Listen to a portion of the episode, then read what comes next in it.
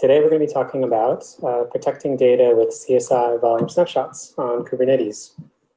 Um, cool, my name is uh, Grant Griffiths. A little bit about me. Um, uh, my GitHub, uh, Twitter are there if you're interested in reaching out. Um, but I'm a software engineer at, uh, at Portworx, a company uh, owned by Pure Storage. Um, and at Portworx, I work on the CSI control plane and, and I do some community work as well. Um, previously, I was at, uh, at GE Digital where I did data services and uh, platform engineering type work.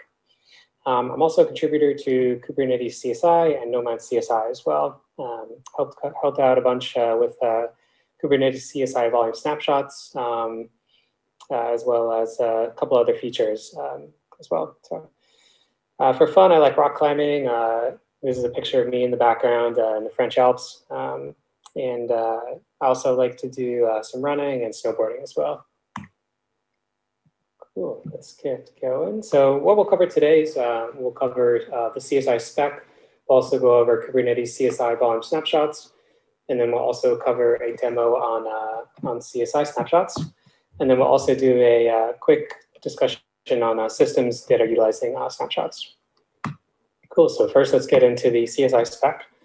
So folks out there might be kind of familiar with the CSI spec already, but I figured I'd cover it. Um, Basically, it's a contract between different container orchestrators, so things like Kubernetes, Nomad, uh, and storage plugin plugins themselves. So uh, yeah, so it's a contract of uh, basically a set of gRPC services, protobuf services for provisioning, utilizing, and snapshotting uh, storage volumes.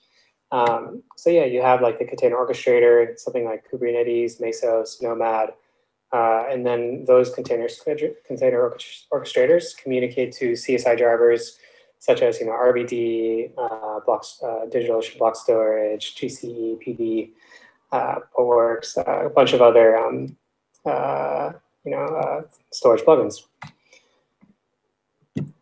next, yeah, so there's you can actually go ahead and, and check out the CSI spec itself. It's in github.com slash container storage interface slash spec. And then inside of that, um, there's a CSI.proto file, and this contains all of the different protobuf definitions uh, for kind of communicating over, um, over gRPC between the container orchestrator and the CSI drivers. Uh, yeah, and it's, yeah, it uses gRPC Go, so you can check that project out as well. So the main thing with, uh, with CSI snapshots are there's three main controller service calls. Um, and controller service being, uh, there's, there's three different types of services. There's the controller service, which runs on kind of controller nodes. Uh, there's the node service, which is expected uh, to run on every node in the cluster. And then there's the identity service with CSI, which is basically uh, how CSI plugins kind of identify themselves in a system. Uh, yeah, so there's three main controller ones for snapshotting, create snapshot, delete snapshot, and list snapshot. And these are all idempotent to kind of make it easier to uh, for the controller and driver to kind of uh, connect with each other and kind of build a, establish a contract with each other. Cool, so next we'll talk about Kubernetes CSI volume snapshots. So yeah, this is a huge diagram. It kind of goes over what uh, all the different components are in a deployment. Um, so the main ones we'll talk about today are the CSI snapshotter and the CSI snapshot controller, as well as the CSI provisioner. So as you can see, all of these uh, sidecars, they all um, they all listen for kind of changes to objects. So the provisioner is always listening on provisioner changes. The reside, uh, the snapshotter is listening on snapshot contents and does a create delete snapshot. Uh, and then the uh, snapshot controller is kind of um, handling uh, you know volume snapshot creation and that kind of stuff.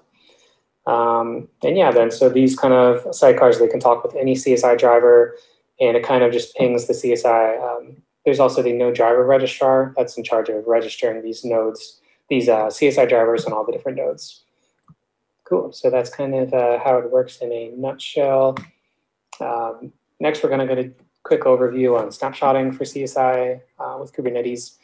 So yeah, it's Kubernetes, um, as, as the feature kind of suggests, uh, the feature name suggests, there's uh, it allows for snapshotting and restoring persistent volume claims. Um, and uh, this feature is available for Kubernetes clusters um, 120 and above. It's GA, more GA available. It's the recommended version, at least is Kubernetes 120. Um, and it kind of util uh, utilizes um, CRDs, which are custom resource definitions. So these are external to the core Kubernetes API. Um, the team kind of develops uh, these APIs kind of outside of uh, the core Kubernetes API. So um, it also requires an additional snapshot controller uh, deployment to operate. But if you're using a CSI driver on a um, managed kind of Kubernetes service, it'll, they'll likely already install that for you. Or the um, CSI driver documentation will also probably tell you how to do that. Yeah, many, many different CSI drivers support it. Um, yeah, there's a, yeah.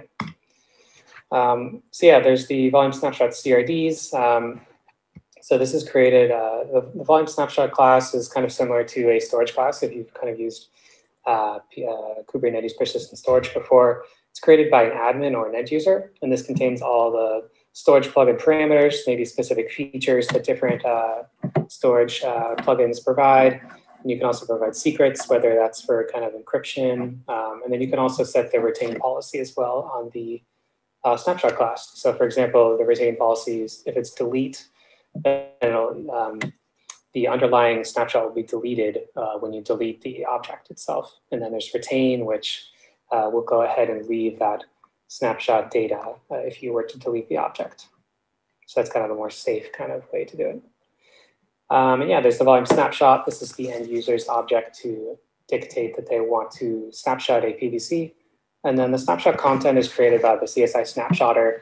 And uh, that's a cluster-wide object as opposed to the snapshot itself, which is a namespace specific. Yeah, there's a deployment that I mentioned, um, snapshot controller, snapshot sidecar, snapshotter sidecar. Uh, we talked about those already. And then there's the snapshot validation webhook. And what this is, is in charge of is basically ensuring that the end user is kind of creating volume snapshots correctly. So it has a whole series of different checks to make sure that, you know, you're not doing anything that could uh, cause harm to you. Cool, so let's do a quick demo on CSI snapshots. Um, terminal, cool. So have a whole bunch of different files here. Uh, we have a generic kind of MySQL P, uh, deployment right here. As you can see, it references the PVC uh, volume claim right there. So first thing we want to do is create a PVC. So we have one right here, actually. It's called uh, MySQL Data, and it's using a Portworx storage class because that is the, uh, this, the provider that I'm working with here. So I just went ahead and I created the storage class. Next, what we're going to do is go ahead and create the PVC. As you can see, the PVC is already bound. It's ready to use. Um, now let's go ahead and create our MySQL pod. Oops. MySQL.yaml. Awesome. So now it's doing container, creating. What's happening in the backend is it's doing a node publish volume for Portworx to kind of uh, um, mount this pod, this volume inside of the pod, inside of the container, so that's ready for application data. Cool. So now let's go ahead and do a uh, volume snapshot. But first, what we need is a snapshot class. Awesome. The snapshot class is pretty uh, straightforward. Let's just take a quick look basic volume snapshot class, I have a retain policy as delete, and we're using the Portworx CSI driver. So now let's go ahead and create our volume snapshot. Awesome, so we have right here a new volume snapshot, snapshot one. It is ready to use true. The source PVC is our PVC. And as you can see, it's all good. So we're safe to kind of just go ahead and delete our uh, application because we've backed up the data. So let's go ahead and do that. Oops, we have to uh, do this. And we can delete the PVC as well. Cool. So that while that's running, what we can do is actually go ahead and restore our PVC. So if we get PVC, the restore has been created. And now what we can go ahead and do is uh, create our MySQL restored.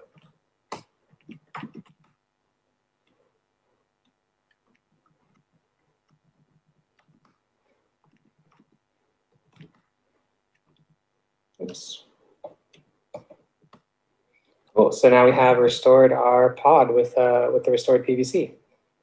Awesome. So really quickly, um, just wanted to go over some systems that are utilizing snapshots. Um, so we have many different systems that integrate with CSI snapshots. There's, uh, you know, I'm not going to list them all, but uh, they're all here for you to check out. Um, it's really cool to see uh, all these different companies kind of utilizing the work that we did for uh, Kubernetes CSI snapshots. So these are all pulled directly from the Kubernetes blog. So uh, if you have another storage plugin that's, uh, that supports this, uh, make sure to uh, get it out there. So cool. Uh, lastly, this is Stork CSI driver. This is the one that I worked on. Um, it enables backup and restore via CSI CRs. So it can create a volume snapshot CR and store these in a S3 compatible backup location. Um, this is all of PX Backup. This is the, the product that I worked on. So, so yeah, uh, that's pretty much it. Um, thank you. If you have any questions, feel free to reach out to me on the Kubernetes Slack, uh, data on Kubernetes Slack, um, or Twitter as well. Cool. Thanks, everyone.